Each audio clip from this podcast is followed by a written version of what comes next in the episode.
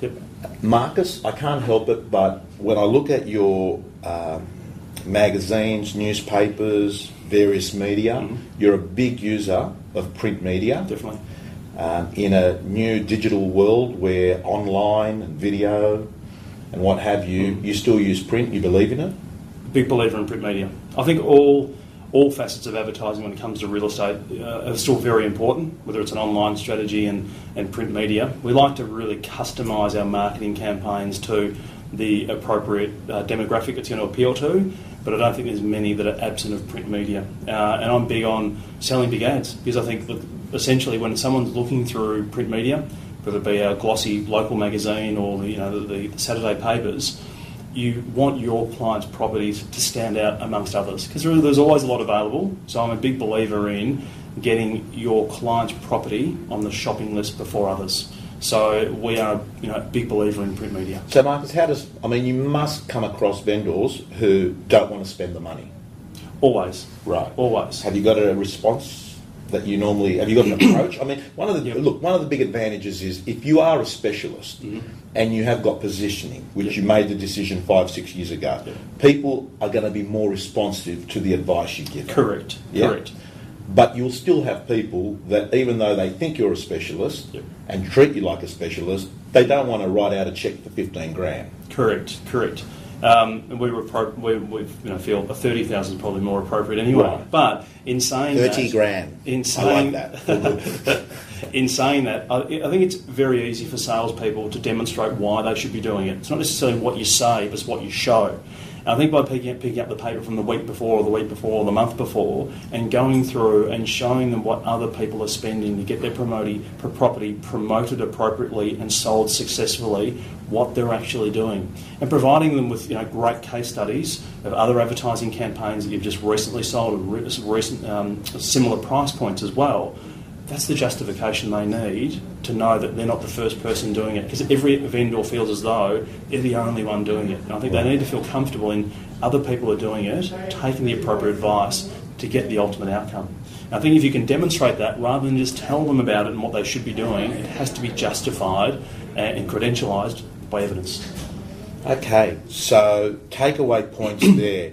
Use the actual product and show them previous examples of properties that were advertised and case studies and stories that show success. Yep.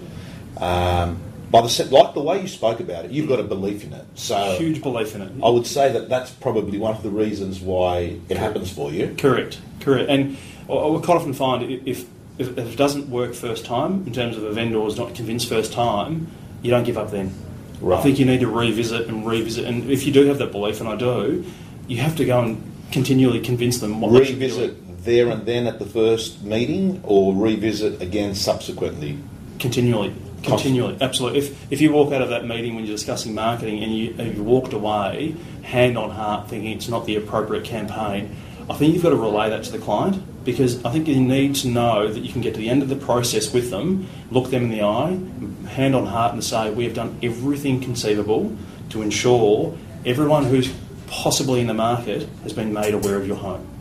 So Okay. I think you need to, do, if you can't do it first time or they need more convincing, I think you need to revisit and revisit. It might be before the campaign starts, it might be after the first weekend that we don't get the start that we've ideally wanted. You've got to revisit marketing. Okay. Uh, Marcus, you used the term clean business. Mhm. And I'm fascinated to what does clean business mean for Marcus? Much different today than it was maybe six or seven years ago, where I was an agent and I wanted to be everything to everyone and take as much business on, and you know, running a, running around selling a half a million dollar flat, you know, five kilometres away, and then driving ten kilometres to sell a million dollar home. Um, today, it's about um, the position in terms of the area of the home. Um, does it fit within the criteria that we f- see suited to us? Do we know the clientele that are going to be more appropriate, who are going to be walking through the door, who are going to be the likely buyers?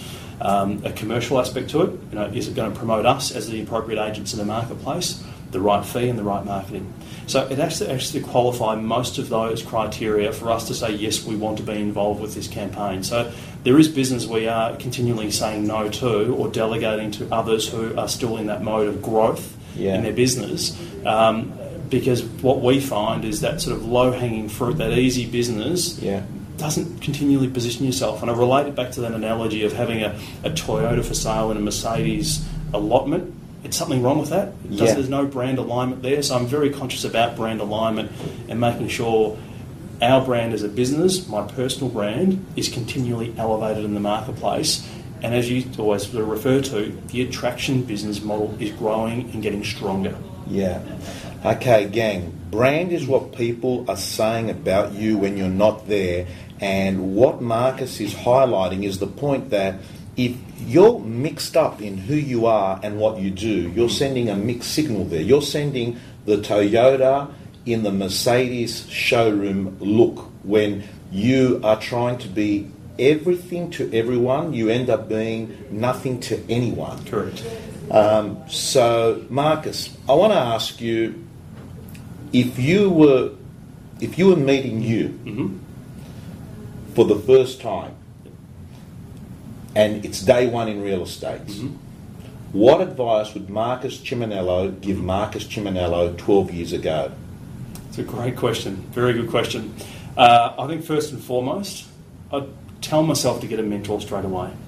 I think even though I did work with uh, what I still refer to as the best in the business being James, I, I I followed his business patterns, but I didn't have a mentor outside of that. So I didn't have someone I wanted to be or emulate. And not saying that James wasn't that person, but I wanted a completely different business model, which I have today. Um, so I try and find day one who has a business model out there with your with your own company or with a competitor that you relate to and you could see yourself wanting to be like in two, three, four, five, ten years' time. Uh, try and spend some time with them or shadow them or do whatever you can to understand what's the nuts and bolts of their business uh, and how to get there and how they got there. Pardon me. So I think getting a mentor is, is essential um, and getting on the phone. I think getting on the phone, telling people what you do and how you do it and who you're doing it with, I think is very, very appropriate, particularly in that, in that early stage. Because I think in that first year too, you're very much building. It's like a it's like a piece of clay that uh, an artist is about to embark on. You've got to have this slab of clay to work with before you can mould it into what you want. It's a bit like a database. You've got to build the numbers, then you can manipulate the database and, and, and, and, cleanse it down and, and make that database look like what you want it to look like. So building numbers very, very early on, I think, is key. And I think hard work. You know, even though I still look back and think, geez, the hours I did back then are still you know, a lot of hours, and I still do a lot of hours now. But just working hard and remaining really focused at work. I think just early on, you're, you're about you know establishing yourself within the office and in the marketplace. I think a lot of agents get lost in establishing themselves in the office rather than the marketplace Yeah. and they're not focused at work. You know, they'll spend 10 hours in the office and not really get to the end of the day and accomplish anything. And I'm a big believer in, you know, don't leave until you achieve. So every day you've got to be walking out of the office saying, I've achieved something that I wanted to achieve today. So that, I think they're the three things in terms of getting a mentor, really prospecting, building database uh, sooner rather than later, um, remaining focused, and putting aside the specialisation, which I touched on before. Really start, and that comes back to who your mentor is. But really start identifying yourself how you want to be identified in the marketplace. If you can establish that earlier on, I think you can fast track to where you want to be. Rather than took me, you know, basically six or seven years to get to where I wanted to be, and build and build and build upon that.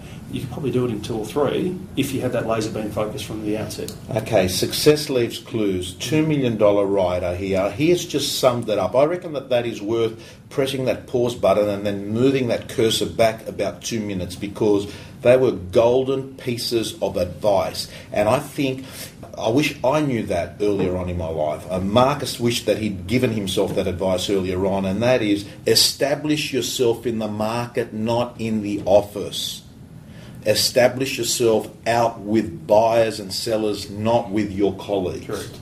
The second thing is yes, get a mentor, learn from their experiences. You'll take a shortcut and feed that database before you get selective and picky. Before you cull it down to 400, you need to get 800. Feed that database.